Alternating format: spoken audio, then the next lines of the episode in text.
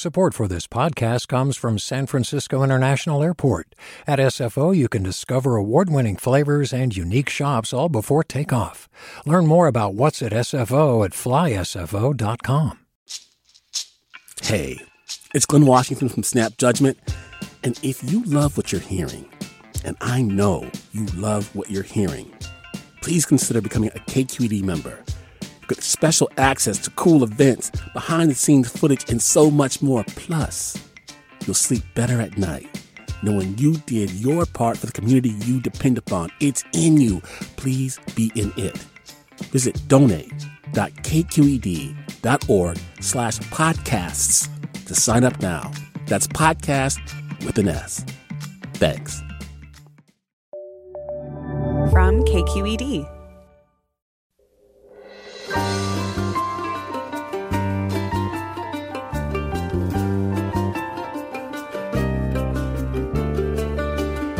From KQED Public Radio in San Francisco, this is Forum. I'm Scott Shafer, and today for Mina Kim. More than 20 million voters across California are receiving their mail in ballots this week for the September 14th recall election. And while the ballot has just two simple questions, you might have a lot more, like when to vote, how to vote, who to vote for. And if you're a Democrat, you might be wondering what should I do if I'm against the recall? Should I vote for a replacement candidate anyway?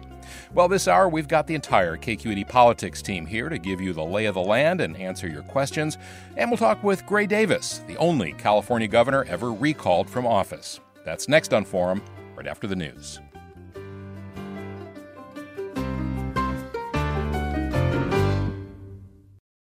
Welcome to Forum. I'm Scott Shafer, KQED's politics editor, in today from Mina Kim. And this hour, we are taking a deep dive on the recall election for Governor Gavin Newsom. Now, the last day to vote is September 14th, but voting is really underway now since every registered voter is getting their mail in ballot delivered at home. And so today, we've gathered our entire politics team for the hour to give us the political lay of the land and answer any questions you might have. Now, you already know them. You hear them on KQED all the time. Our politics team, Katie Orr, up in Sacramento, and with me here in the studio. Wow, in the studio, live and in person, Marisa Lagos and Guy Marzorati. Welcome, gang. Good morning. Good morning. Hello. Hey, so Katie, I know there was a big debate up in Sacramento last night with the three of the. I won't say it was a big debate, but there was there were three of them. There was a debate. yeah, it was a debate. We'll get to that in a second. But you know, Newsom is kicking his campaign into high gear, and I, I just want to begin sort of to get us all on the same page. And I'll start with you, Marisa. Give us sort of the state of the race. What what do voters have to decide, and you know, where do things stand? Well, starting with the second question, it's kind of a little unclear, right? Because we, the last poll was still a few weeks ago. And I do think, to your point, that people are maybe coming back from summer vacations, kids are going back to school. It does feel like so some of the engagement is happening more broadly, uh, maybe among the folks who are not as energized to recall Newsom. But um, this is a two part question for voters. The first question Do you want to recall Governor Newsom? The second question, if you do, who do you want to replace him? Um, there is a long list of some 45 or 46 candidates, I believe, vying to replace him. Uh, sort of money is on a smattering of Republican men who have kind of come to the top of the heap, including talk show hosts from Los Angeles, Larry Elder, uh, former San Diego Mayor uh, Kevin Faulconer, John Cox, uh, former or I guess business current businessman. current businessman, I don't, former, I don't know. Can you, if you keep former, running, are you still a business? Anyway, yeah. he's uh, he of course ran in 2018 against Newsom and lost. Um, and then uh, Kevin Kiley, uh, assemblyman up in Sacramento, and we did see Doug Ose, former congressman, drop out this week. I would say the polling. I mean, to level set, I think like the biggest question for everyone is going to be Democratic turnout, right? Dems have the advantage in the state. If they can get their voters motivated, I think that this is not very likely to pass. But if they can't, then it could be bad for Newsom. And Guy, you were at uh, Newsom's sort of kickoff of sorts. It seems like there's been 30 of those now in the last few weeks and months. But he was here in San Francisco. You were there. It was kind of a who's who of uh, local Democrats standing up there with him. What, what, what's your sense of where they think and he thinks the race is right now? I think too close for comfort. And you heard that even from some of his allies uh, at that press conference saying the only reason we're here, we're all getting together and doing this, uh, as much as we may love each other personally, is because the polls are really close when it comes to likely voters. And I think that's the biggest thing, as Marisa hinted to, the gap that we're seeing between how all California voters feel about this recall and how those who are most likely to turn out feel about it. The gap between that was like 12 points in the Berkeley IGS poll. It was still four a four point gap uh, in this week's CBS News poll between how registered voters are feeling about the recall and likely voters. So yeah, it does become a turnout question. But I would say the Newsom campaign can't lose sight of the convincing voters of their argument. It can't all just be about getting you know people to fill out their ballots, getting people to the polls, there still is kind of a convincing of the case argument that needs to be made. And in that regard, there has been a subtle shift, uh, and it's still you know fairly early. Most people, as you were, we were talking just yesterday about how you know you, you chat with your friends, and they're you know the average person not paying attention. Uh, oh yeah, and, and so it's not unusual at all, especially for Democrats to get engaged late.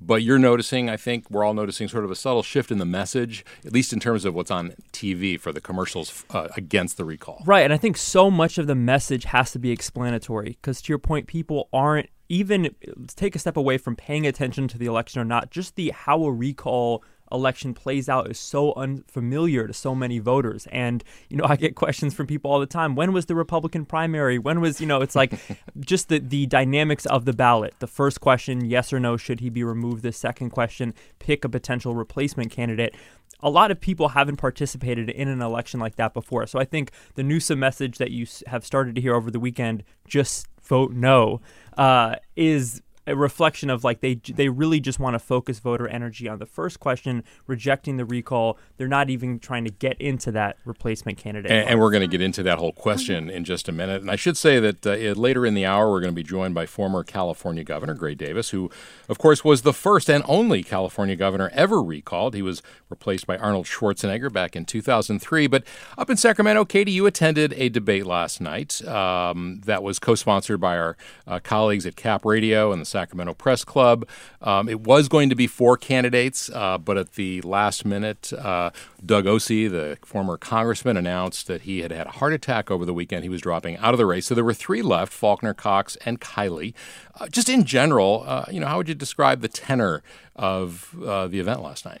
Well, it was interesting because I don't I don't think the three of them um, disagreed with each other once honestly. There was no um, sparring between the candidates on the stage. In fact i think there was a lot more oh i agree with what my my colleague said over you know on that issue. And and really the focus was on um, governor gavin newsom. Right exactly. The people who weren't there governor gavin newsom and uh, larry elder the talk show host because he's clearly emerged as you know the front runner among the republican field and uh, they're nervous. It was interesting. I noticed that especially Kevin Faulconer really seemed to call him out and um, really sharpened his attacks on Larry Elder. I think that has part to, partly to do with before Elder got in the race, Faulconer was really painting himself as the leading candidate, sort of like the de facto um, adult in the room who. and know, polls reflected that.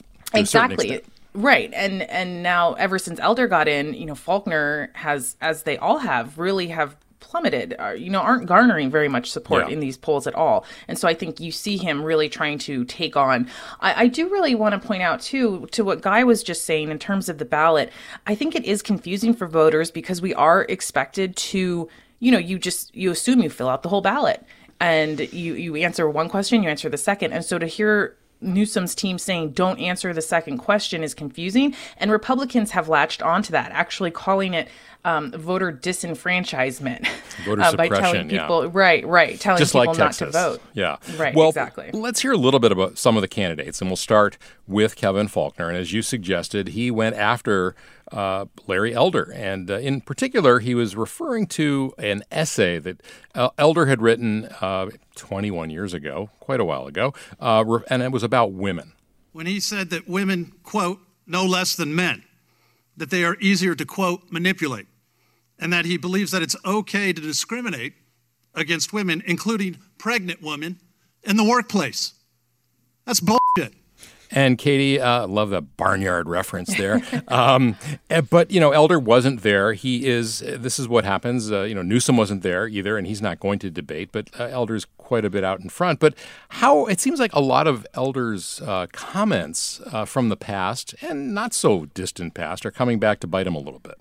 Right. I mean, particularly uh, the candidates last night were asked about um, Elder's stance that there should be a zero dollar minimum wage, effectively no minimum wage. And do they agree with that? And if they don't, what should the minimum wage be? Um, all three of the candidates in the debate last night agreed that there should be uh, a, a, minimum wage. Faulconer actually called Elder's views uh, indefensible. John Cox also said that elders should be there to defend his point of view. But, and I thought this was interesting, none of them specifically said what they thought the minimum wage should be. So it's like they're trying to thread a needle. You know, you know, in California especially, you have to acknowledge the fact that most voters are you know, uh, the majority of voters are more progressive. This is a very expensive place to live. Um, Kevin Kiley even said, you know, something along the lines of like, we can't have um, uh, sweatshop conditions, uh, but they don't want to put a number on it that might turn off their Republican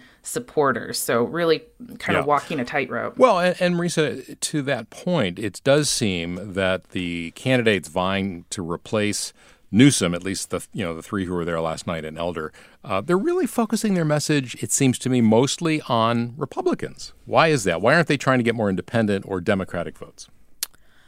I don't think that the sort of conventional wisdom is that those are sort of people who are likely to come to their side. I mean, when you look at the reason that this recall was originally launched, it wasn't about COVID. It predated COVID. It was about California expanding benefits to undocumented immigrants. It was about the death penalty, know, the death penalty, school choice. I mean, things that are very sort of red meat for Republican voters. And I think that that's the bet that these candidates are making that they need to sort of put all their chips on the folks that they think, as I said, are, are the most likely to come out. And I will note, I mean, this is something we saw last night when they all were digging in on the COVID stuff and essentially saying we're going to roll back all mandates, no vaccine requirements, even for healthcare workers. Potentially, in some cases, they're saying they would override local, you know, district, school districts and, and governments from their own mask and vaccine mandates. Um, that is not a message that is going to play well in California with a broader electorate. Well, and Guy, part of that is because they don't need it's really the math. They yeah. don't. Yeah, tell us about the math. I mean, it's. I mean, for any of these candidates, they don't need to appeal to a majority of Californians for their specific candidacy. They need a majority to vote Newsom out of office. And then there's a, a possibility that Larry Elder gets 20, 25% of the replacement candidate vote and could become governor. So or any of the others or any that. of the others. So I think it's their focus has to be on targeting those voters who they know are most likely to come out. At that point we at this point we know that's the more conservative uh, voters in California. There isn't a statistical reason why they need to appeal to 51% of the state. Well, and in fact unless that, Democrats get their base out and then it's moot anyway right, right? yeah so if, if, if, a majority votes no then the rest of the ballot doesn't really matter. Um, we're talking of course about the recall this hour with KQED's politics team. Katie orr and guy marzorati california report i'm sorry california politics uh, and government reporters and marisa lagos my co-host on KQED's political breakdown show. And i believe larry elder is going to be on tomorrow with us, Marisa. So fingers we'll get crossed. It. Fingers crossed. He was going to be on last week, but he is booked. he is booked. Okay, so let's hear from another one of the candidates. Uh, this is John Cox, who when he ran against Newsom in 2018, you know, tried to make, did make a big issue out of housing and the fact that we need more housing. Newsom during that cam- campaign pledged to build 3.5 million homes over eight years there is nowhere, you know, there's no chance that's going to happen. But here's what Cox had to say last night about what we've got housing. to do is reduce the cost, and that means we've got to exempt housing from the CEQA law. Uh, I'll tell you what, the politicians did a great job exempting sports stadiums and other things from CEQA or amending CEQA for those. Uh, they'll have to do it with this too. John Cox, and we will come back and talk about him and the other candidates in last night's Republican debate. We want to hear from you. Give us a call, 866 733 6786, 866 733 6786, or you can find us on Twitter and Facebook. We're at KQED.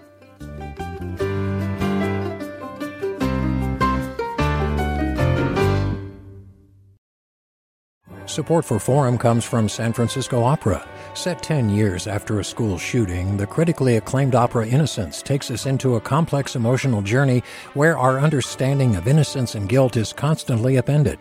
Kaija Saariaho's ethereal score collapses the past into the present as a community of survivors grapple with how to move forward. Don't miss the highly anticipated American premiere of Innocence, June 1st through 21st. Learn more at sfopera.com. Welcome back to Forum. Scott Shafer here today from Kim. We're talking about the recall election. The last day to vote is September 14th. You probably have your ballot already, and we want to hear from you. What are your questions about the recall? Are you going to vote? Are you undecided on how to vote or who to vote for? Give us a call now at 866 733 6786. Again, it's 866 733 6786. Or if you like, you can reach us on Twitter and Facebook. We're at KQED Forum. And um, we're going to be hearing from former Governor Gray Davis in just a bit. But right now, Katie Orr, Guy Marzorati, and Marisa Lagos from the KQED Politics team are all with us. And um, I want to talk about um, what we heard a moment ago from John Cox. Um, but I also want to put in a plug for our recall guide, which uh, talks about all the top candidates and some of the arguments for and against the recall. You can find it at kqed.org slash recall. Guy, um, we heard John Cox before the break talking about housing and CEQA, the California Environmental Quality Law that does block a lot of things, not just housing. But it kind of raises the point, too okay, it's one thing to complain about CEQA, which has been in place since I think Governor Reagan signed it in the 70s. It's another thing to just like say we're going to brush it aside and build more housing. Right. Well, and I think all these candidates have done a great job identifying or, or with the diagnosis part of it. And I think this is another example of something that is really questionable what kind of cooperation a Democratic supermajority would give a Republican governor. There have been reforms to CEQA uh, in the past, exemptions for sports stadiums, exemptions more recently for you know homeless shelters in specific parts of the state. But a broad-based reform of that and and getting rid of these environmental laws, I don't think you're going to have a supermajority of Democrats go along with that. No, I mean, if any of these guys manage to get elected and recall Newsom, they're going to be met with, I would bet, complete intransigence in the legislature. I mean, none of the things they're campaigning on, the legislature agrees with them. We could see the first overriding of vetoes in Since, some 40 years yeah. because they have the numbers. And unlike when Schwarzenegger came in, I mean, Newsom is not at his strongest, but he is not nearly as weak as Gray Davis was. I mean, a lot of this, again, I think has been driven in terms of the energy on the right by COVID and the pandemic. And, you know, I think for a lot of people, whether they disagree with Newsom's policies, um, anger that the pandemic happened at all, right? and that we have these things. And yeah. so, I mean, well, it's kind of like Davis in a sense. People blamed him for the you know the power outages and other things that weren't really in his control. Yeah. Uh, but Katie? yeah, Katie, go for it. I, I, would just like to say, I mean, I, I completely agree that if a Republican is elected, they're not going to be able to get through a lot of the policies that they're proposing because of the two thirds majority Democratic legislature. But I think they do bring up points that a lot of people in California have legitimate questions oh, yeah. about. Why can't we waive CEQA to build some housing. If we can build, we can waive CEQA to build sports arenas, which we've seen happen numerous times. If this law is so important for California, why does it seem to be brushed away for big projects when the politicians want them to be built? Uh, you know, same thing with schools. I don't, I, again, I don't believe we're going to see school choice here in California, a voucher program. But I think when Kevin Kiley speaks about that, he brings up a point that a lot of parents, you know, question too, especially during this pandemic when they see some schools open and some schools not. So again, I'm not saying I think those policies will be in in uh, yeah. Yeah, exactly. If we put them in, but I, I, do think that there are things people in California are thinking about. And well, homelessness. Def- I mean, it speaks to Newsom's vulnerability. This isn't yeah. just coming out of nowhere in that sense that I think there are deep frustrations with a lot of our intransigent problems. And I think some frustration even among Democrats that Newsom kind of you know, it to some extent feels like he was anointed into this position after, you know, being lieutenant governor for eight years. And I, I mean, I do think beyond looking beyond the recall, if he survives it, there's a really interesting question about his political viability and whether we see challenges from the left in 22. Because no matter what happens next month, right, there's going to be another gubernatorial election next yeah. fall. And he's got $23 million in the bank, by right. the way. Um, Katie, I, before we move on with the debate, uh, John Cox, some, in some ways, the, the most bizarre moment last night came just as he was introducing himself at the beginning of the debate. Somebody walks in and serves him legal notice that he's been sued and has to appear in Superior Court in San Diego. Can you tell us a little bit about what that was? What was going yeah, on there? Right, and to be clear, I think this caught everyone off guard. He had just started his opening. Good move statement. by the server, though. I mean, wow. apparently, and I cannot. He apparently a reporter from Politico s- spoke to the process server who said he'd been trying to track him down, and this was the place, you know, the only place he could do it. So he, as John Cox was beginning his statement, Not any of the other Yeah, he- rallies. He, didn't want to do it when the bear was next to him. he didn't do the bear. But he just threw it was all of a sudden like John Cox. And I thought it was a, a protest or something. But then he he said, You've been served, and I believe it was from the uh in the San Diego, and he threw a sheaf of papers up on the stage, and he was quickly escorted out. And then He gets afterwards, paid for doing that, too. Right. I mean, that's his job, right? and then afterwards, there was like a scrum with reporters, and I had come over to talk to John Cox, and someone said, What was that about? And he said, I already answered that. Even though not everyone was there, he wasn't, he was not giving out information. And last question, and he walked away. Yeah. So, yeah, well, um, um, well, I think he is going to have to appear in court now, so I don't. He probably won't bring the bear. Um, some comments from listeners. Robert writes: To what extent are the Republican candidates identifying themselves as supporting the ex-president Trump and promoting his positions? Good question. Um, Duck. Everybody duck duck. and cover. you- his name did not come up. Yeah, well, there is a, there is Guy. that there is that photo of uh, Faulconer and Trump where an Elder and, and and Trump, Elder yeah. and Trump, but the, in the Oval Office, it was Faulconer was there uh, with other mayors a few years ago, and he sort of looks like a hostage. It looks like a hostage video a little Right. bit, but um, you know, Democrats are happy to be tweeting that out. Yeah, and I think it's it's been to different extents. I mean, I think Larry Elder and Cox have probably embraced Trump more than the other candidates, but Faulconer said he did vote for Trump in 2020, and Kiley has said he's just not going to answer questions about national politics. yeah. Well, and Katie, it's interesting because you know Faulconer has always, certainly as mayor, when he ran and served as mayor of San Diego, he often opposed Trump on things like the border wall and general treatment of immigrants. Um, and yet, it was a little surprising. He did say he voted for Trump in 2020, to obviously to sort of tack to the right. But it seemed a little bit like last night. Maybe he wants to come back to the middle a bit.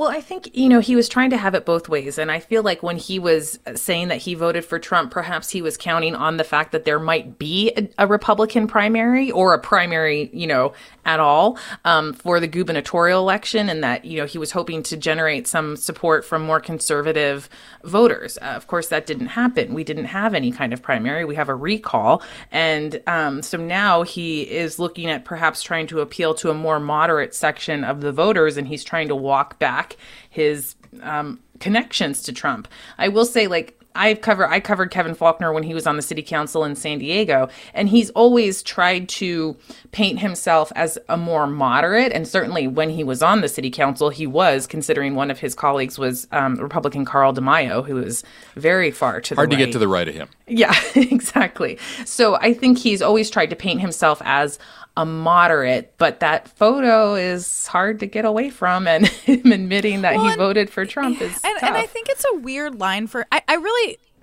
Faulconer's the one I would love to like ask this question to most directly because he was so careful when he was running San Diego. I mean, he really did work relatively well with the Democratic led, you know, board of supervisors and he or city council rather. And and he was he was very outspoken that he didn't vote for Trump in 2016. And so the fact that he then said, no, I did in 2020, and then has years of data. basically, I mean, I joked, I said duck because in the first debate, I mean, he literally uh, almost backed away from the mic when he was asked about Trump. Like he doesn't want to talk about him. And I'm just, I'm not understanding the strategy Yeah. there. All right, let's go to the phones. And again, if you want to join us, the number is 866 733 6786. And why don't we start with Carrie in San Jose? Carrie, good morning. Hi. I just wanted to point out that Marisa misstated the second ballot question in the opening to the show. She said that um, the second question is if you want to um, recall Governor Newsom, who do you want to replace him? And that's not the question. The question is if he's recalled, who do you want to replace him? So you can vote no on the first question and still vote for a replacement as an insurance policy, which is what we did. We voted for Kevin Paffrath. Kevin So Paffrath. Yes, we'll talk about Kevin. Uh, yeah, and just, yeah, that, that is absolutely right. Uh, it is, uh, and I don't know if Marisa, how Marisa said it. Obviously, she knows uh, what the ballot says. But Marisa, uh, that, there's a lot of debate though about that second part of the ballot. Um, the Newsom folks are telling people. Don't pick it, leave it blank. Uh, and you know, Guy or one of you mentioned like that's kind of he's describing that as some his critics are describing it as kind of voter suppression. People are like like throwing away their shot, so to speak. Yeah.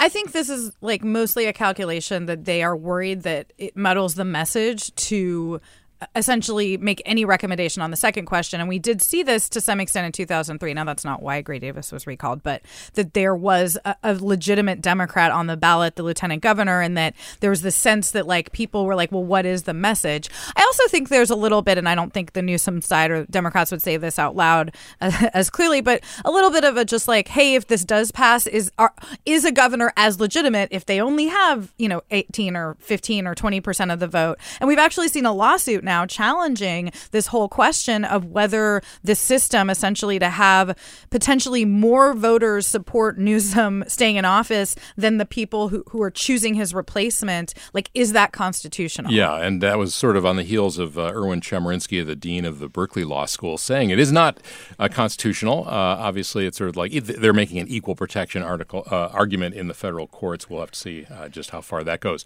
All right, let's go back to the phones now, and we're going to go up to Sebastopol. And Dennis, welcome. Yes, thank you. Um, I'm following up on the previous question. Um, I totally agree with the caller, and to me, it makes no sense not to vote uh, for a candidate, um, even if you're opposed, as I am, to the recall. I don't understand why the Democratic Party isn't rallying behind one of those Democratic candidates on the ballot and urging everyone to put their votes there. Well, in fact, they very much argued and pressured Democrats who might have thought about running not to run. Uh, there's any number who might have. And of course, we'll talk to Gray Davis about this because his lieutenant governor ran in 2003 saying vote no on the recall, but vote yes on uh, Cruz Bustamante. But, uh, you know, Guy, that, that uh, the one person, the one Democrat who is getting some attention was mentioned by the earlier caller, Kevin Paffrath, who showed up at Newsom's press conference uh, on Friday where you were. Right. Uninvited. He was he stood outside and answered reporters' questions. He is a uh, you, I guess you could say YouTube influencer. He's uh, been a real estate investor and he makes YouTube videos giving out advice uh, for investing in real estate. He's, you know, he's not not from the political world. He has some kind of out of the box ideas. He wants uh, inmates to clean the streets of California. He wants to build an aqueduct from the Mississippi River uh, to the state. Yeah, which is you know check out the CEQA uh, lawsuits on that one. Yeah. Um, but I mean, I would say here's the dem- why why I think Newsom's team pursued this strategy is if you're a Democratic voter and there's a, a, another viable replacement, maybe someone to the left of Newsom that you might fall in love with on the replacement ballot, that's a reason for you to support the recall. If you had, I'm just saying this hypothetically, someone like Ro Khanna on the replacement ballot and you prefer Ro Khanna to be, to be governor than Newsom, that might lead you to become a yes vote on the recall. So I think that's yeah. the strategy behind it. So the Democrats are sort of left with no plan B. Um, I don't want to give short shrift to the other Republican up there, Kevin Kiley, uh, the Rocklin Assemblyman, uh, 36 years old, and uh, has sort of made a name for himself in the past year and a half or so.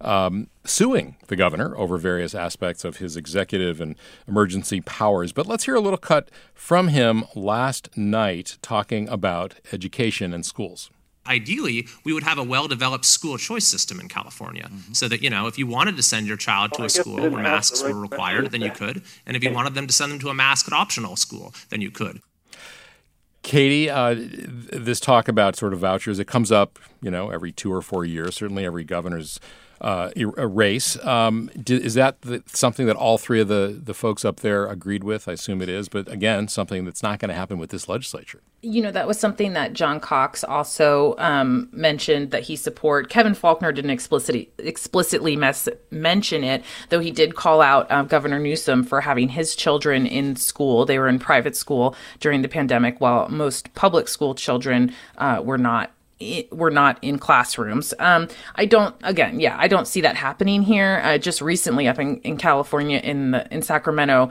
um, there were several. They they scaled back what charter schools could do. So we've actually seen like a reduction in school choice in California, not not growth in the in that program. We're talking, of course, about the September 14th recall election of Governor Gavin Newsom. And joining us now is somebody who is intimately familiar with the process. Gray Davis was governor uh, until 2003 when voters recalled him from office. He joins us now from Los Angeles. Governor Davis, good to have you with us. Uh, good to be with you, Scott. So I'm just wondering, first of all, what similarities and differences do you see when you look at the circumstances that you faced back then, 21 years ago, or I'm sorry, 18 years ago, and, and when you were recalled? What's what's different? What's the same? Well, what's different is there's about 3.8 million more Democrats in the state than there were uh, when I was on the ballot. The Republican and Democratic registration back in 2003 was just about even. Uh, now, the very distinct advantage to Democrats. As a matter of fact, the Republicans are now the third largest party, independents being number two, and Democrats being number one. So that's a big asset to uh, Governor Newsom. Uh, when, of course, when I was in office, President Bush was in office, and he was not on my side. Um, President Biden is on uh, Governor Newsom's side, and I think you can expect to see him and or Vice President Harris out here aiming for him um, between now and the election. So those are two big differences. The third one, which is very hard to explain, I'll try and do it. Everyone knows there's a pandemic. It wasn't uh, Newsom's fault. Uh, he's actually done a pretty good job. The infection rate is less than the national average. Vaccine rate is so fantastic. We have about 45 million shots in people's arms, which is a huge logistical achievement. Only five other countries in the world have been able to do that. Back in my day, um, everyone thought Enron knew what they were doing. It turned out they were a criminal enterprise. Their CEO went to prison for 22 years.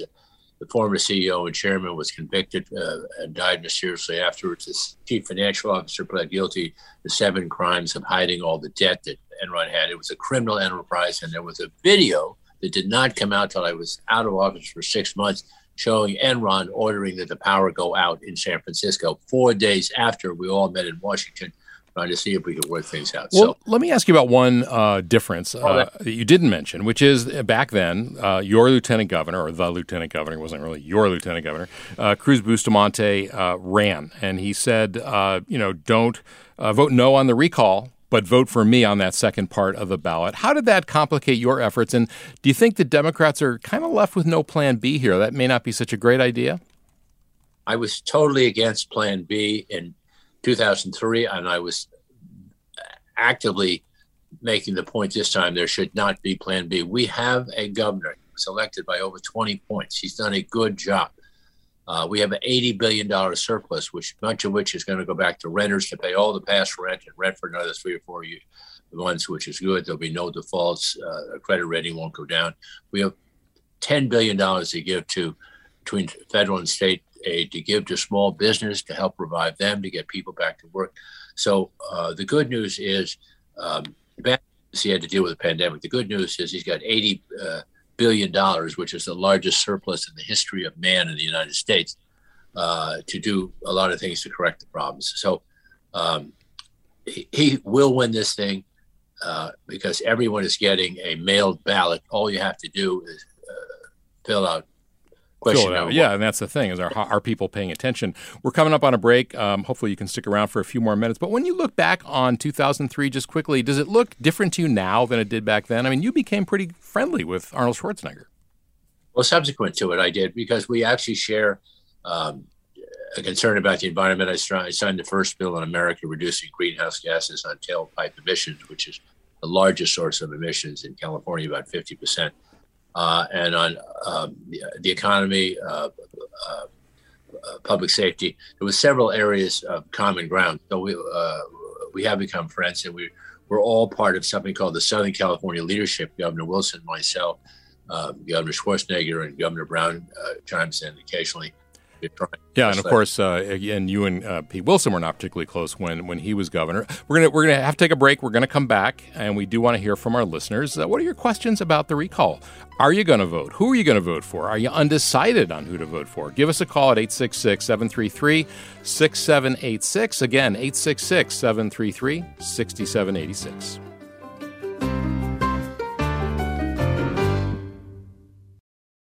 We've all got those parts of our house where the internet just won't go. Well, if you had wall to wall Wi Fi from Xfinity, you could worry less about dead spots. Because with wall to wall Wi Fi from Xfinity, you get fast speeds, reliable connection in every room, and power for all of your devices, even when everyone's online. That's wall to wall Wi Fi only with Xfinity. Restrictions apply, not available in all areas, actual speeds vary. And welcome back to Forums. I'm Scott Shafer. Mina Kim is away today, and we've got the KQED politics team here with us Katie Orr, Guy Marzorati, Marisa Lagos, and former Governor Gray Davis on the line as well. Give us a call at 866 733 6786 if you would like to join us. Um, Governor uh, Marisa Lagos and I were chatting during the break, and we're just wondering what do you think Californians would do if, say, Larry Elder becomes the next governor or anyone else and starts rolling back the vaccine mandate, the mask mandates? And what, what kind of reaction would you anticipate? Uh, I, I, don't even want to contemplate that possibility because I don't think it's going to happen. Uh, the registered voters have like a 15 point preference for uh, Governor Newsom. Uh, and I, again, the point I was trying to make earlier, we have a candidate. We don't need a, a, another Democrat in the race giving people permission to vote no, uh, yes on the recall. We want them to vote no on the recall. Uh, Lieutenant Governor Bustamante, a third of his vote, it turned out from exit polls, voted for the recall. So he should win this handily if everyone fills out their absentee ballot and turns it in. I mean, how hard is that to open the mail, uh, vote yeah, no? If you don't think it was junk mail, I mean, mine came in the mail. I was like, what? What is this? Who? All right, we're going to leave it there with you, Governor. Governor Gray Davis, thank you so much for joining us. Okay. Pleasure to be with you. Take care. All right, here's a I got a lot of listener comments here. Here's uh, one who says, "Here's a way to build enthusiasm and boost voter turnout, which we all need on uh, whatever side of the recall we fall." Post widely a photo now showing you depositing your ballot envelope into the mailbox and share it on social media. Two thoughts: Is it an immediate replacement? And not to cast any negativity, but the governor would be in place to replace either U.S. senator or an early vacancy if that should occur. And Marisa Lagos, that's something you and I have talked about. Uh, Senator Dianne Feinstein, 88 years old, talk about her maybe retiring early, uh, but if she were to die in office, the next governor. Or something to happen. I legitimately think beyond the COVID mandates that this is the most sort of potentially impactful thing that a, a, a replacement of Newsom could do if I mean if if the situation came up, and of course that would have wide ranging implications beyond California. That would change the dynamic, the entire balance of power in the U.S. Senate.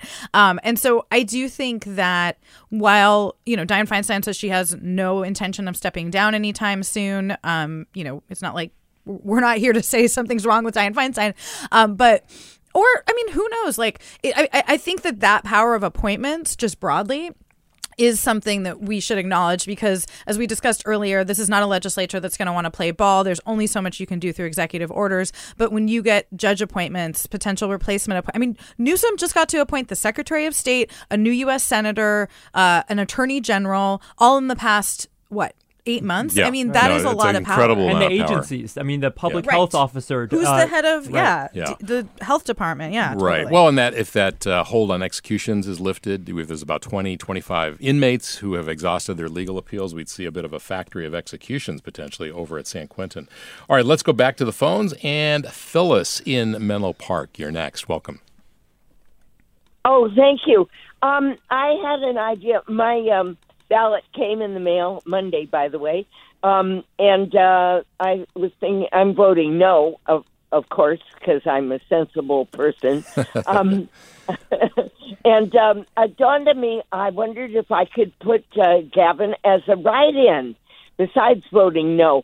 So I called the local election office and they said yes, because it does say it's got to be a legitimate write in person and they said yes that that that wouldn't you know cancel out my no yeah. at all well phyllis no. we got some bad news for you uh, guy you want to yeah phyllis you, you got some bad advice phyllis uh, the recall basically to be a write-in candidate you have to apply to be such and and there's a whole process for doing that Newsom cannot be written in as a replacement candidate, and he can't apply to be a write-in Does candidate. Does it invalidate her recall vote? no, no. It, it, won't. It won't invalidate your first vote, Phyllis. But Newsom can't be written in in the second question, and anyone who wants to be a write-in candidate would actually have to go through that process, file to be a write-in candidate. Um, so it's not as if you could write in the lieutenant governor. They no one has gone through that in, in you know a statewide officer.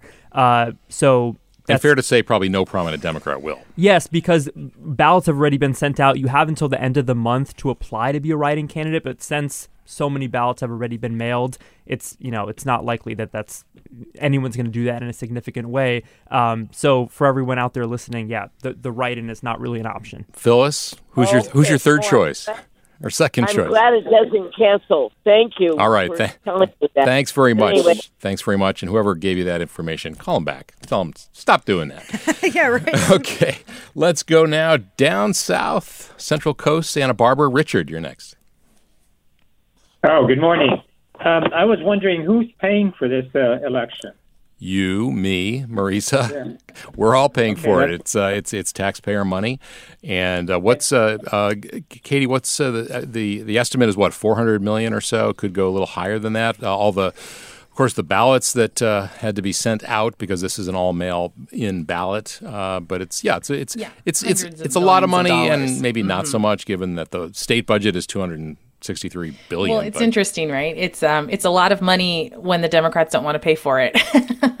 right. when the people in charge Right. don't want to Yeah, pay it's for money it. we don't have. Democracy. Yeah, yeah totally. I mean, I, th- I do think that's funny, and I think Democrats kind of tried they uh, they poll tested, so to speak, that message at the beginning of this, and it just flopped. I mean, that is not the thing that is going to motivate voters No. on their side to get out. Yeah. Is like, oh, this costs so much. I Yeah. think there's a lot of other arguments that are more likely to get people to fill out those yeah. ballots. So sorry, Richard. We're all on the hook for this one, but thanks very much for calling. Again, if you want to join us, give us a ring. It's 866 733 6786. Lots of listener comments here. Paul writes If a governor dies or is impeached, the lieutenant governor would take over. Why is a recall, essentially impeachment by the voters, not handled similarly?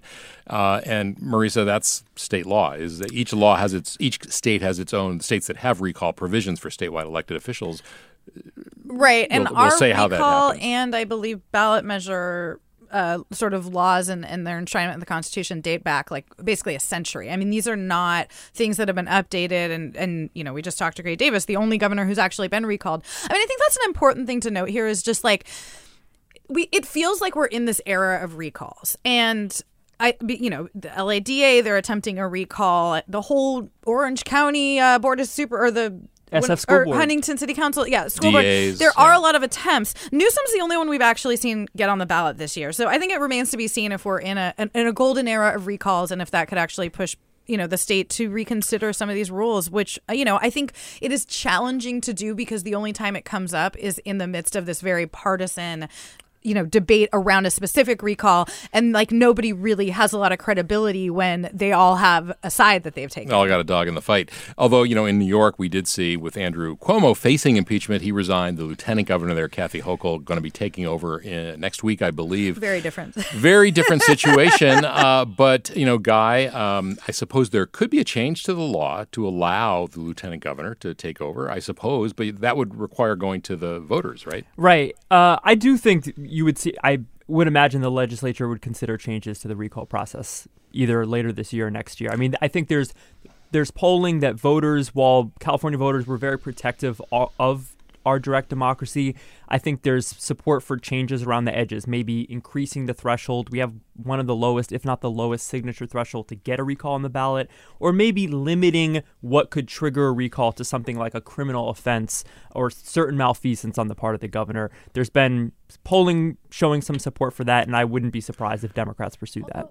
Katie? Well, can I say we you know the we have seen over the past two years or so Democrats try to reform the recall process after one of their state senators was actually recalled, and those yeah those changes seem to have backfired on them a little bit. You know, I mean, there was time they gave the legislature time to review the cost analysis, and then they they signed Newsom signed that law, and then they all voted to skip that step this time around, which gave them a little bit of bad press. I mean, they passed the law that said. Um, people the the candidate being recalled could um, put the party designation next to their name. And Newsom's lawyers messed up and they didn't have that.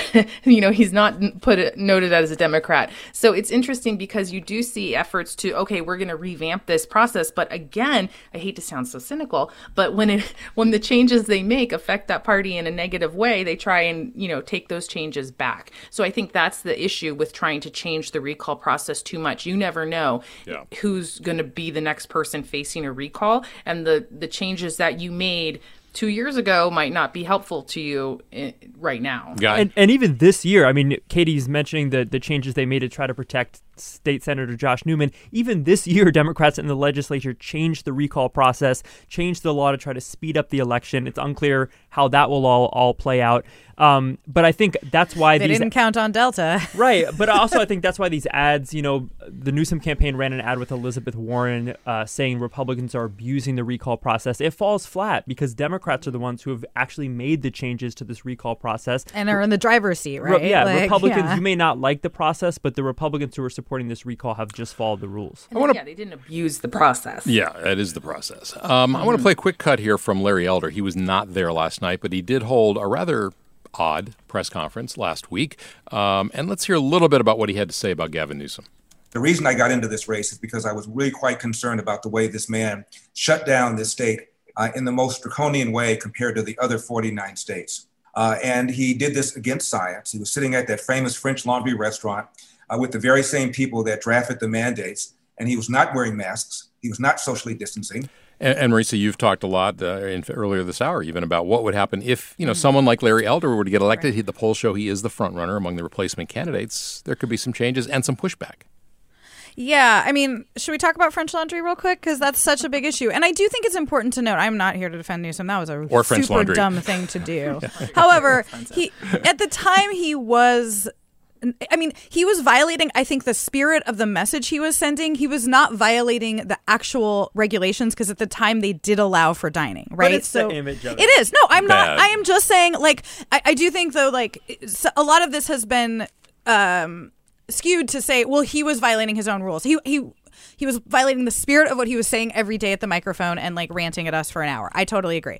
Um, yes, that aside, I think that I mean I've said it, I'll say it again. I think that that is the biggest kind of question to some extent, immediate question before voters is is COVID-19 and how you think government should handle it. If you think that Newsom is on the right track or if you think that we should, you know, not have mask mandates and not have vaccine mandates even in schools and healthcare settings. Um, and I'll say you know, I think that there's a that that is a, a rich area for Democrats to explore when you look at the rates in Texas and Florida where they have not had these mandates and where not just and case the, rates, the governor Texas pediatric beds COVID. are filled up, right? I mean, yeah. this is as we go back to school, this is very relevant to this moment, and I think that it's something we are seeing the Newsom campaign really dig in around. If you're just joining us, you're listening to Forum. I'm Scott Shafer. And let's go back to the phones now and let's hear from William in South San Francisco. What's on your mind, William?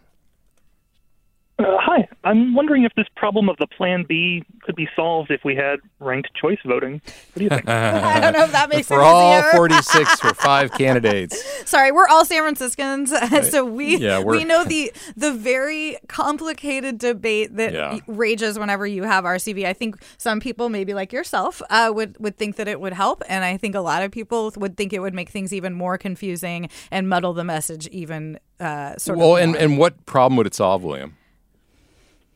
It would solve the problem of having to worry about picking the plan B in preference over Gavin if you were in the, the party. Yeah. Well, uh, you know, I, think that some state like Maine has ranked choice voting, and you and you rank here in, in San Francisco. You rank, I think, the top three. Uh, in some states, it's you rank everybody on the ballot. Uh, so that would be a rather unwieldy uh, thing to have uh, in this particular case, but you know, kind of interesting idea anyway. Um, here's another comment from a listener who writes, "Why is the California recall system so crazy? In that there is no runoff of the top candidates. How did we create a system that allows a candidate with 10% of the vote to become governor. Theoretically possible, uh, probably not likely, but certainly 25, 30 percent. Uh, you know, whoever the top, whoever gets the most votes on that second part of the ballot. Well, and it does raise the question. I think within the letter of the law, it would have been possible to separate the vote, to have a yes or no vote on Newsom, and then a separate election in terms of replacement. And in that case, you would it would make more sense for Democrats to put forward a replacement mm-hmm. candidate. Obviously, that's not how the state is proceeding. Um, but I think that would also go to address some of the issues that legal scholars have raised about the one person, one vote, and you know the, the vote in the replacement field being so diluted. All right, let's go now to uh, Jan in South San Francisco. Welcome. Hello. Yeah, this was a really easy ballot for me to fill out. I just simply answered the first question no and signed it, and you know that was it. You know, simply because uh, you know uh, Gav, uh, Governor Newsom has done a done a decent job.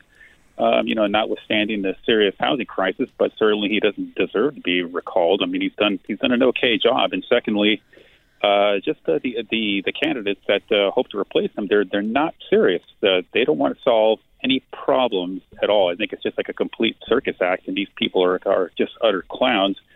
Um, and you know, the the final point I have, I have two questions. I mean, number one is, you know, it seems like the polling is tighter for the governor. Um, you know, how worried, you know, should he be? And uh, you know, second question is, you know, given the fact that these Republican candidates are not interested in solving any problems, I mean, and uh, you know, just wasting our time. I mean, what is their motivation mm. for being in this race? Yeah. Well, the polling, which we alluded to earlier, uh, it, it, actually the overall level of support for the recall is about the same as it's been, about 36, 38%. The problem is when you look at likely voters, who is most likely, most energized to vote, and it gets much, much closer, as Newsom says, too close for comfort. Um, you know, Guy, this the point, though, that uh, the candidates are not really offering solutions. They're really, really just have a lot, you know, criticisms of the governor, which is what happens when an incumbent is essentially running for reelection. Right. And you could make the argument that the actual drivers of this recall, which were you know, that the school closures, small business closures, and Newsom's own hubris are not anything that these candidates are actually going to be able to confront if they take office. We're most likely we're not going to see the large scale school or business closures. They're not going to be having to deal with something like that.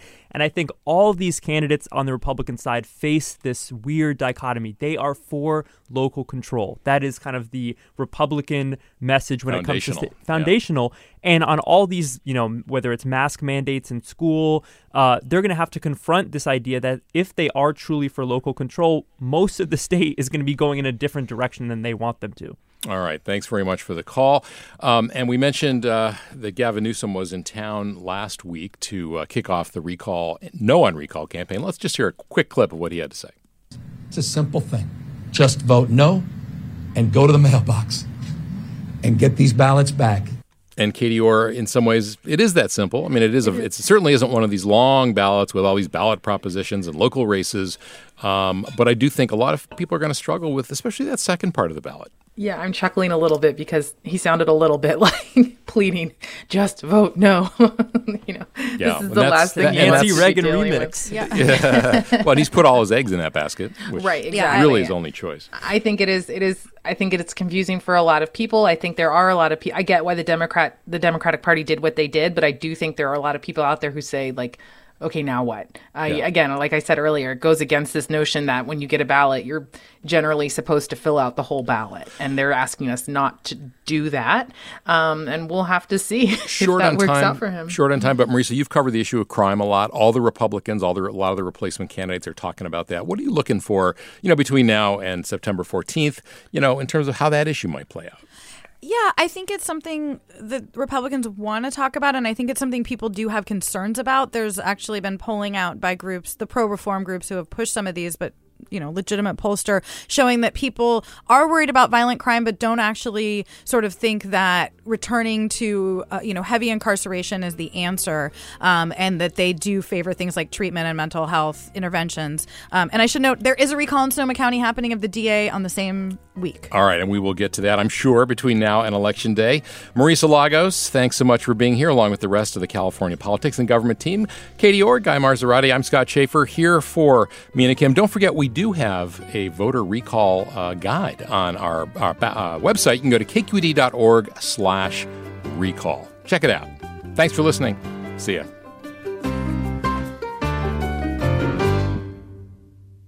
Funds for the production of Forum are provided by the members of KQED Public Radio and the Germanacos Foundation and the Generosity Foundation.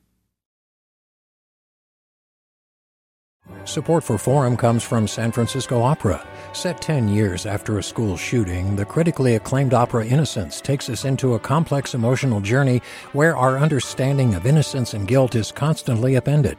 Kaija Saariaho's ethereal score collapses the past into the present as a community of survivors grapple with how to move forward. Don't miss the highly anticipated American premiere of Innocence, June 1st through 21st. Learn more at sfopera.com. We've all got those parts of our house where the internet just won't go. Well, if you had wall to wall Wi Fi from Xfinity, you could worry less about dead spots. Because with wall to wall Wi Fi from Xfinity, you get fast speeds, reliable connection in every room, and power for all of your devices, even when everyone's online. That's wall to wall Wi Fi only with Xfinity.